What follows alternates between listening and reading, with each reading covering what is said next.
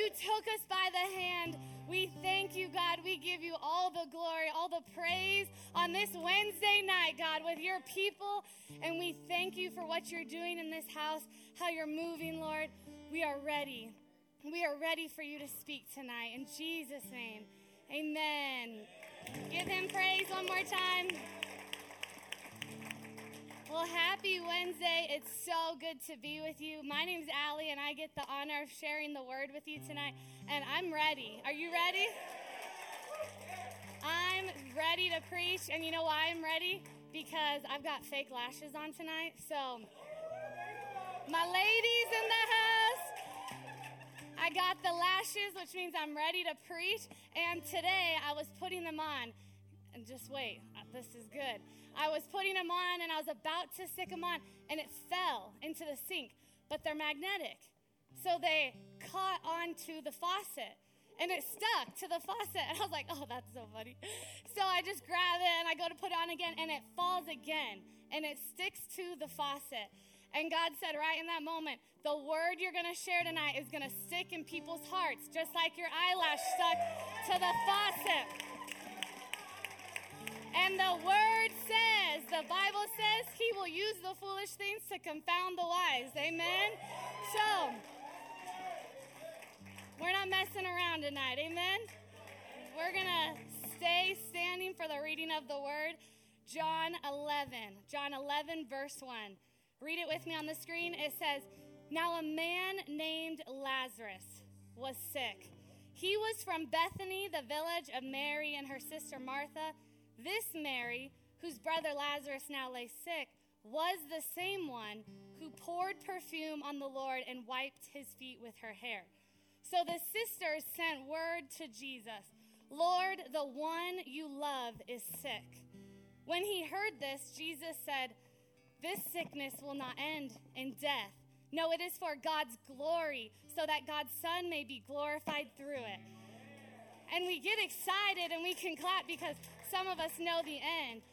But the middle part is what doesn't make sense. All of this makes sense, right? The name Lazarus literally means the one God helped.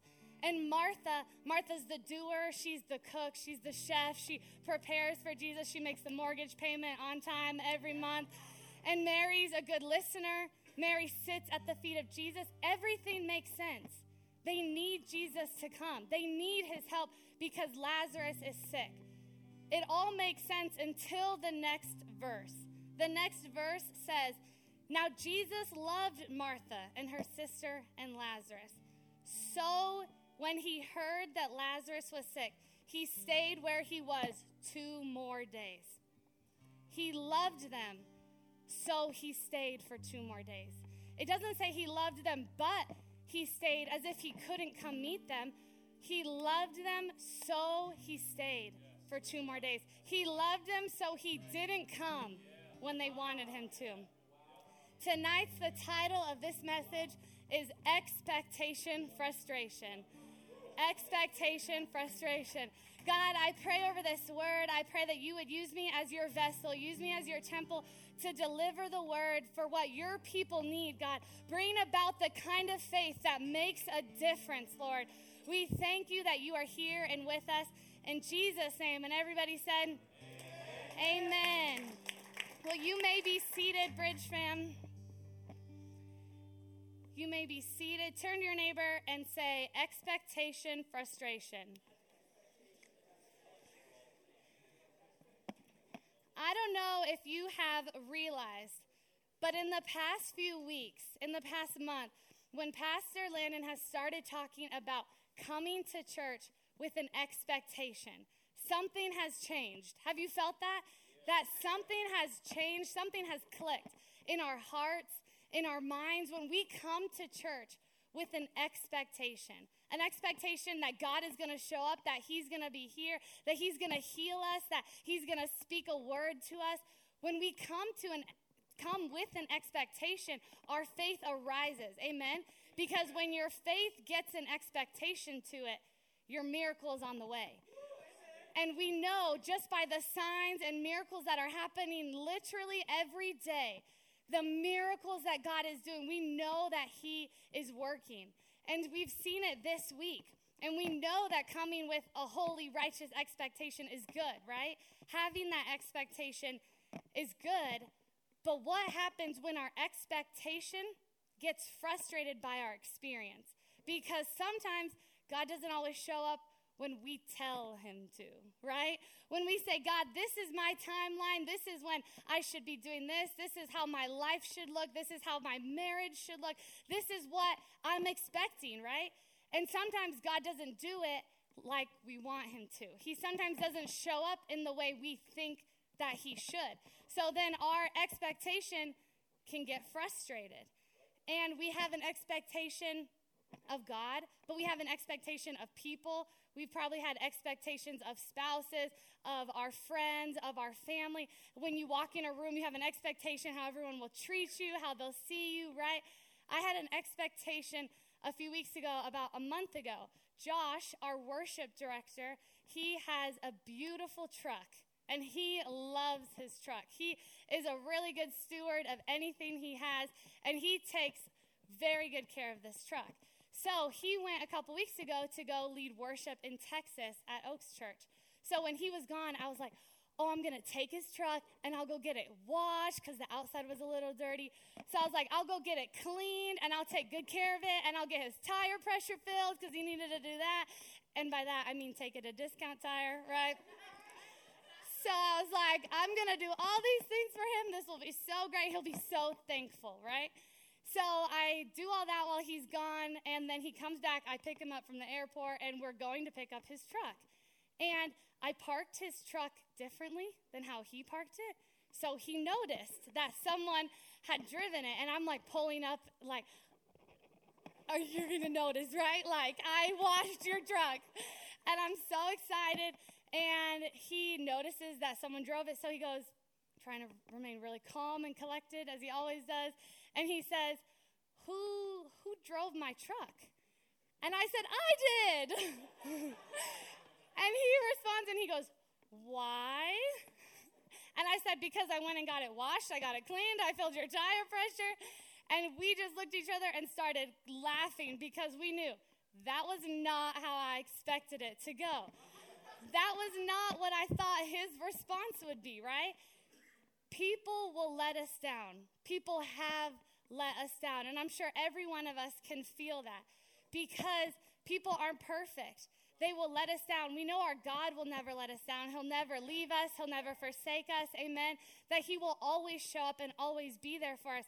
But sometimes not the way we think in our flesh, in our mind, on our plan, right? The way we think that it should look. And this is the situation in John 11. Mary and Martha had an expectation for Jesus to heal their brother. They knew him as the healer, so they thought he should heal. And they had perhaps labeled him because they thought that was all that he could do was heal. So when the healer doesn't heal, who is he? They needed Jesus and they had a reason to expect that he would show up, that he would drop everything that he was doing and come right to them. Martha even told the messenger, she said, Make sure you say, right? The one he loves. Tell Jesus the one he loves is sick. So they had the expectation that he would come right away and heal their brother. They had the expectation. And it goes on. I want to kind of summarize the story because we don't have time to go over all of it. But I encourage you tonight to go read all of John 11. There is so much. Literally, every time I read the story, God would show me something new and reveal something new. So read it when you get home. But to summarize it, Jesus said, that they would stay two more days. And then he told the disciples, Let's go back to Judea. And they have a conversation. And then he tells the disciples, Our friend Lazarus has fallen asleep, but I'm going to go wake him. And the disciples don't get it. They think that he means literally sleeping. And they say, No, no, no, Jesus, Lazarus, we're to call him Lazzy. That's his nickname, okay? Lazzy, Lazzy is sleeping. That's good. Let him sleep. Sleeping will help him get better. And Jesus says plainly to them, No, Lazarus is dead, and I'm going to go get him. So then they go, and the next verse, Thomas, oh, Thomas. Thomas is also known as Didymus so he says, he's so dramatic. and we'll call Thomas Diddy, okay? Because we got Lazzy and then we got Diddy. So Diddy, Diddy is dramatic Diddy. He literally responds and he says, Let us also go that we may die with him. He says that to Jesus. He says, Let us also go that we may die with him. I'm like, Jesus just told you that he's going to go wake him up, that he's going to go, right? They knew that he was dead. So sometimes that's us. We don't need to be so dramatic. Amen? When God is saying, I want to use you, I want to do this, I want to heal you, I want to speak to you, and we say, No, Jesus, me, how could you do that through me, right? Say, Don't be so dramatic, Diddy. Turn to your neighbor, say, Chill out, Diddy. Chill out. We don't need to be so dramatic. In verse 17, the next verse, it says, They found out that Lazarus had been dead for four days. Four days. And then verse 19, it says, Many Jews had come to Mary and Martha to comfort them in the loss of their brother. And as we read that, I want you to think and realize that we need to be careful about who we surround ourselves with as we wait for our miracle.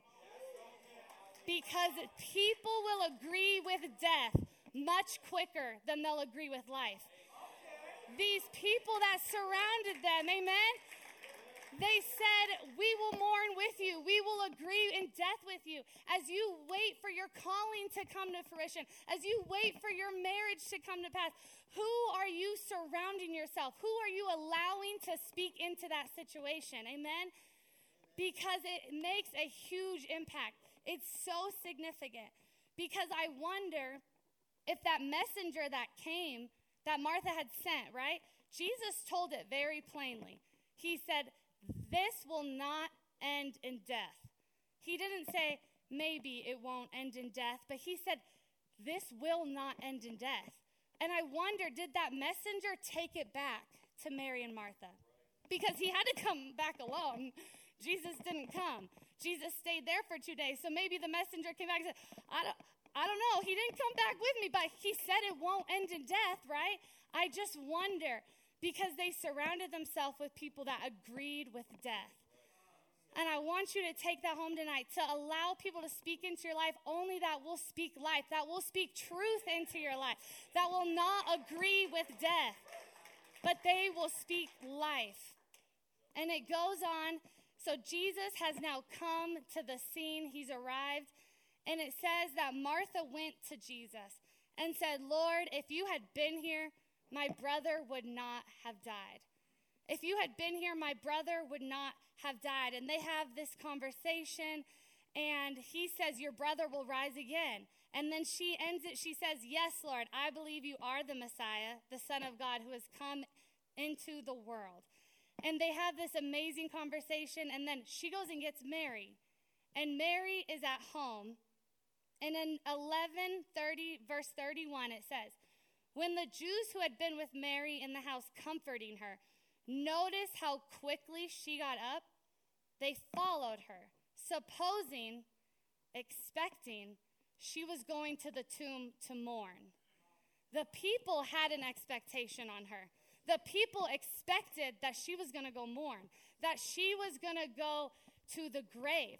But instead, where did she go? She went to the feet of Jesus. She took her frustration to Jesus. And people will think that you'll stay addicted. People are going to expect that you will never amount to anything. People may expect that you're not going to go anywhere, but people, they don't have that rule over your life. Amen. Even though they expect it, you need to say, no, no, no, I'm going to Jesus. They thought they knew. Amen. They thought they knew where she was going. But she said, I'm not going to the grave, I'm going to Jesus.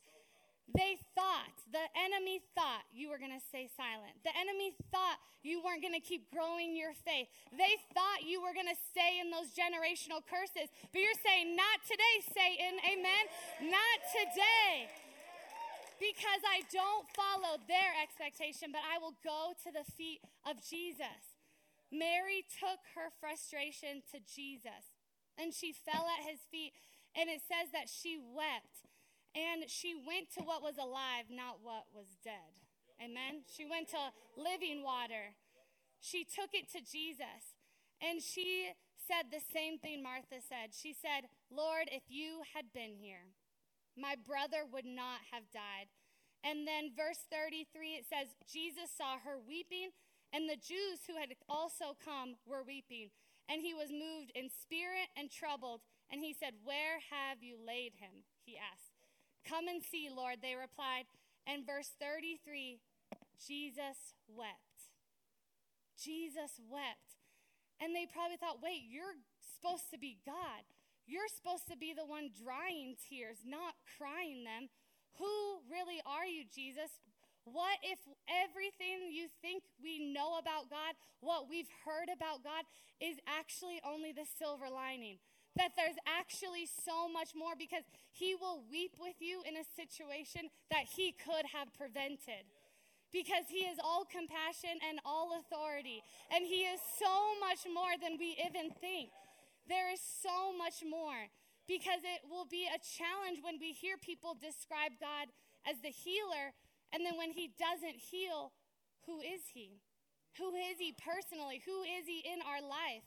And we can miss the entire basis of faith because our problem is we want to define people, we want to define God, we want to define ourselves. But the danger is that we label God and we think we know everything about him. And in verse 36, it says there's two perspectives we can see happening here. After Jesus wept, the Jews said, See how he loved him? See how he loved him? And then the second perspective, but some of them said, Could not he who opened the eyes of the blind man have kept this man from dying. There's two perspectives. They labeled him by their limited experience of him, of what they had heard or seen. And they labeled him because all he was was the healer to them. So when the healer doesn't heal, right? But he's so much more than that. And they labeled him by the limited experience. And we know that God is the healer and that he can do all things and that he rules over everything, but they limited him so then they didn't know what to believe. If he's only the one that opens blind eyes, and your eyes of your brother don't open. And it could have been stopped. It could have been stopped. Jesus could have stopped it. God could have stopped Jesus from going to the cross.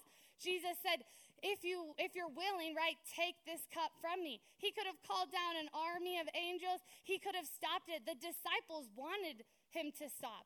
The disciples had an expectation. They wanted Jesus to stay with them. He, they didn't want him to go. Peter said that he, Peter wanted to stop it, right? And Jesus said, Get behind me, Satan. Because if the disciples gotten what they wanted, there would be no cross, no redemption, amen, no forgiveness. Because God knows a better plan, God knows the better will. He has a better plan. And that's what I felt God put so heavily on my heart tonight is for us to tell God that even if He didn't, even if He didn't, I would still praise Him. Even if He didn't do what I wanted Him to on my timeline, that I would still worship Him. That even though my life isn't where I thought it'd be, when you're 20, when you're 30, wherever you're at, that even if you think it's not what it should be, what you were expecting, that God is still good, that we would still worship Him because He's worthy and He's beyond all of our thoughts and anything we can imagine. Because the God I know He will weep with us in any situation. So, how do we deal? How do we deal with expectation frustration? Like I said, we have to realize that God's will and God's ways are not our ways, that His thoughts are not our thoughts. In Isaiah 55, verse 8 through 9, it says, For my thoughts are not your thoughts, neither are your ways my ways, declares the Lord. As the heavens are higher than the earth, so are my ways higher than your ways, and my thoughts than your thoughts. Amen. I want you to write this down. Sometimes God doesn't meet our expectations. Sometimes God doesn't meet our expectations because he wants to exceed them because he wants to go beyond them, because he knows his ways are not our ways, his thoughts are not our thoughts.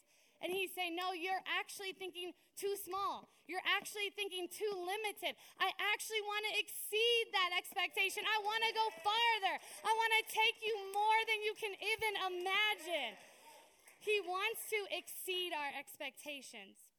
And it's what we do in that frustration, in that season of waiting, that will determine how God can use us. It's what we do in that waiting that will determine how God can use us because God is working in us.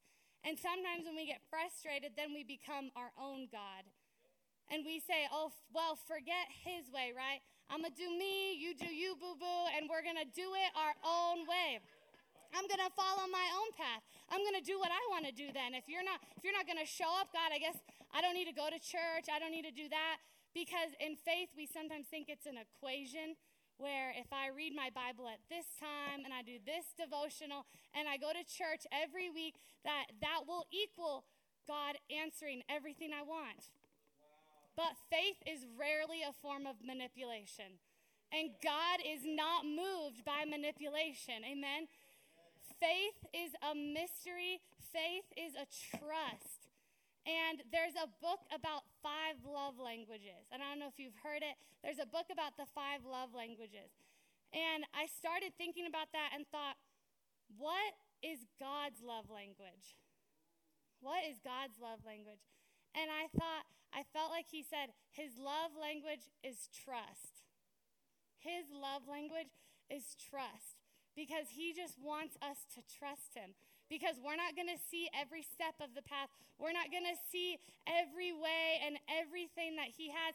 We sometimes have to take a step of faith and trust that we know that He has the best in store for us, that He's leading us and He's guiding us.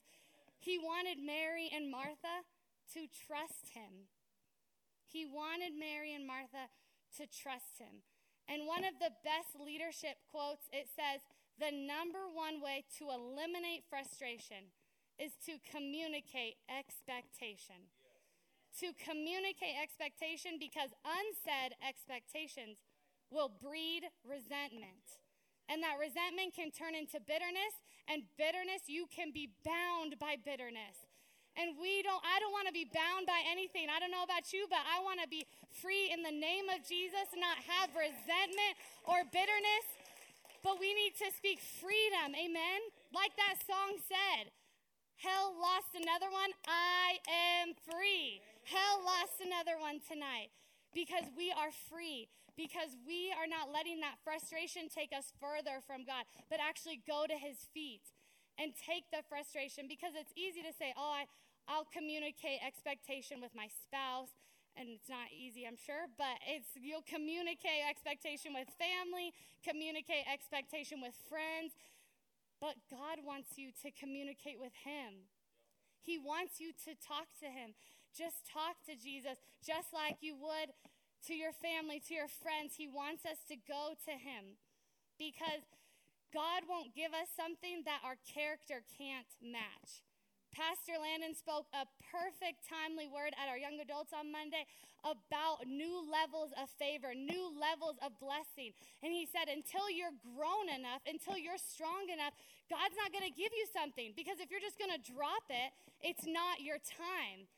And you have to be grown enough, you have to be strong enough, your foundation has to be strong enough because God will give it to us when our character can match it, when our foundation can match it the things that we're praying for that He hasn't answered yet, that He hasn't given yet.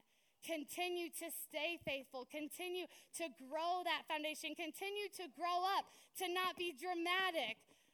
Amen. Amen. To continue to trust God. Because the more we think we can control outcomes and control our life and control expectations, the more frustration we will have the more frustration we will have because Jesus just wants us to trust him, to give it to him. In John 21, verse 25, it's the last verse of the book of John. It says, Jesus did many other things as well. If every one of them were written down, I suppose that even the whole world would not have room for the books that would be written. John says, I can't tell you everything he did. There's so many miracles. There's so many things that he did that we can't even write about all of it. He said, But I told you enough so that you can believe. I'm telling you enough so you can believe. Moses asked God, Who are you? And he said, I am. That's it. He said, I am. I can't tell you everything I am. I'm just going to tell you enough so that you can believe.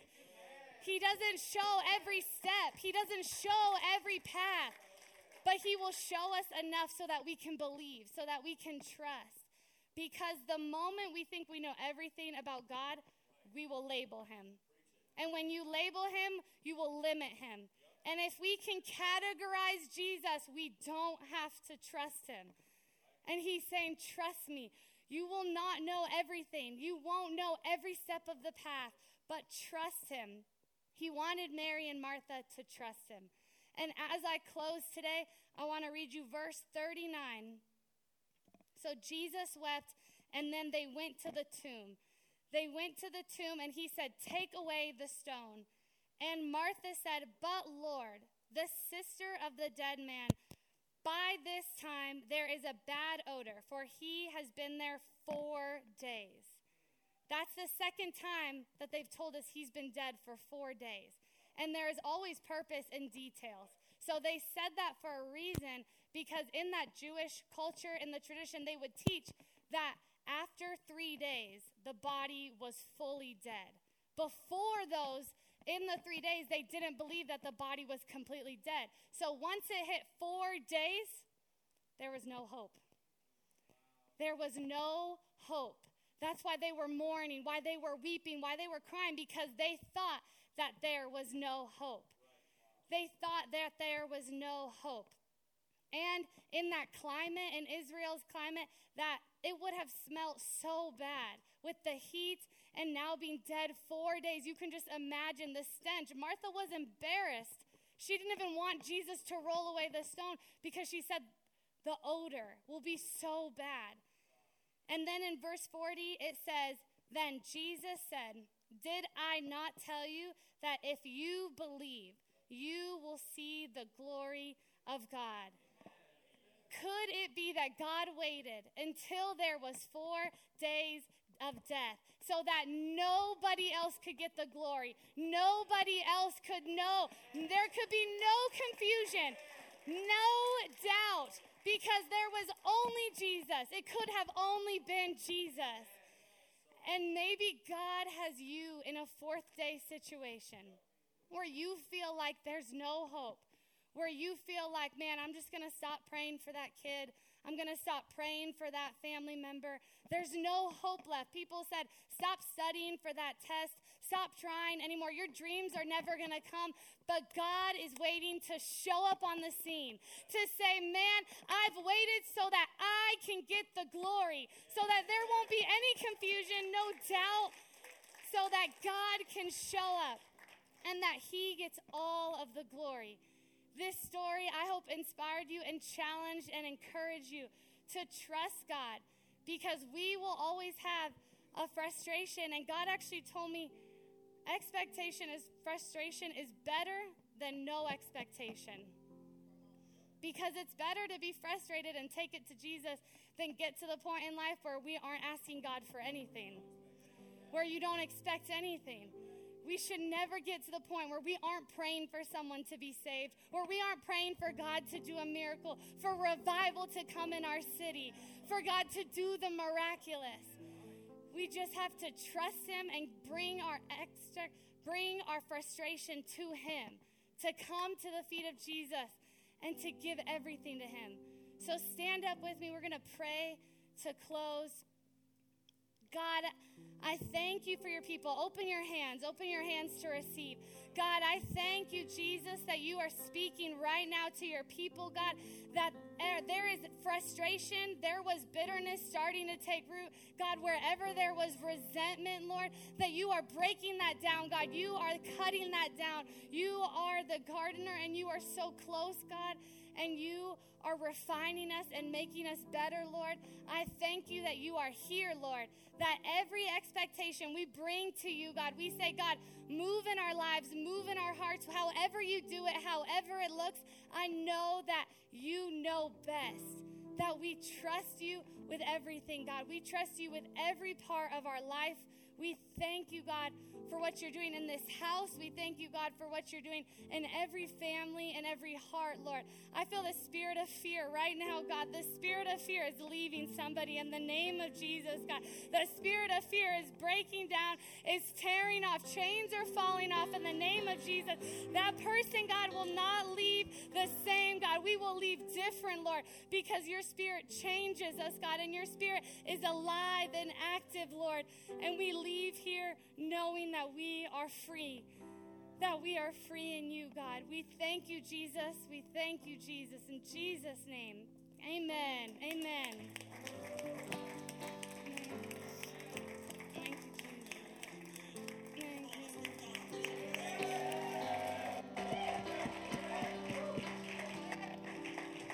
Now let's all put a smile on your face because there's no reason to leave church depressed.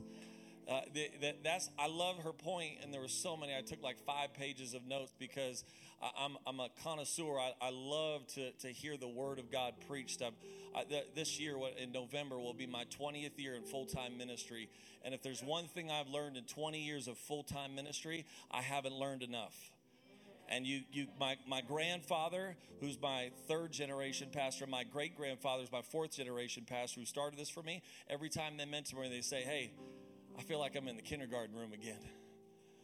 I feel like I'm learning it all over again and, and, starting all over again and learning something fresh again. Because when Allie talked about these this life of frustration, that I'd rather live a life that has a little frustration than go for a life with no hope and expect. Oh man, I, I, I was like, okay, Allie, preach it, girl, preach it, girl, write it down. I'm gonna take notes because I get to leave here because dead people love to surround themselves around dead things. They, they attracted dead churches, dead people, dead places. They love to go around boring dead people. But life giving people, people who love life and passion, they love finding a life giving church, a life giving group, a life giving friend. And so you get to be around life giving people and leave here today say, Oh, I'm alive. I'm alive today. I'm alive today. I'm happy today because I'm a part of something that's giving me life. Oh, man, I, we could just have church all night. Tomorrow night, I, I want to speak just to the ladies. So, all my young ladies, all my mature ladies, uh, wherever you're at on the spectrum, be here tomorrow night. Let's pack it out because I want to talk to you. I'm going to go from Allie's expectation to creating an environment of a favorable atmosphere for you. And so, because anything can happen in a favorable environment for you. And so, I want you to be here tomorrow night as I preach my heart out because God has downloaded a fresh word from heaven just for the ladies. People always like to talk about if you save the man, you'll save the family. And I think that's wonderful. But everywhere I read in scripture, if the woman gets changed, the whole city comes to Jesus. If the woman gets on fire, the whole town comes out. Men are good. Something about women are great. I'm just here to tell you, you got to be here tomorrow night. It's going to be incredible, 6 to 8. But I want to just speak this blessing and declaration with you tonight as we dismiss. And then I want you to have an incredible evening, drive home safe, rest well, and get your rest because tomorrow night we're going to have church. All right, here we go. I am a bridge builder. This is my season of favor. I am blessed to live my best. I will choose to love Him first. I will worship fully, love deeply, and my community will thrive because I am praying for it. I am a carrier of peace. I will represent gentleness to myself and others. I will live out His gospel. I am blessed to live my best because I am a bridge builder. Amen. God bless you, Bridge. Love you. We are so glad that you joined us today. If you made a spiritual decision today, whether that be dedicating your life to Christ for the first time or rededicating your life to Christ, email us at info at wearebridge.church and let us know you made that spiritual decision. Also, if you are joining our Bridge Church online family for the very first time, we have a special gift for you. Email us at info at wearebridge.church to share some information so we can get that gift out to you. We're so happy that you joined us today, and we can't wait to see you soon. Make sure to stay connected because we are so much better together.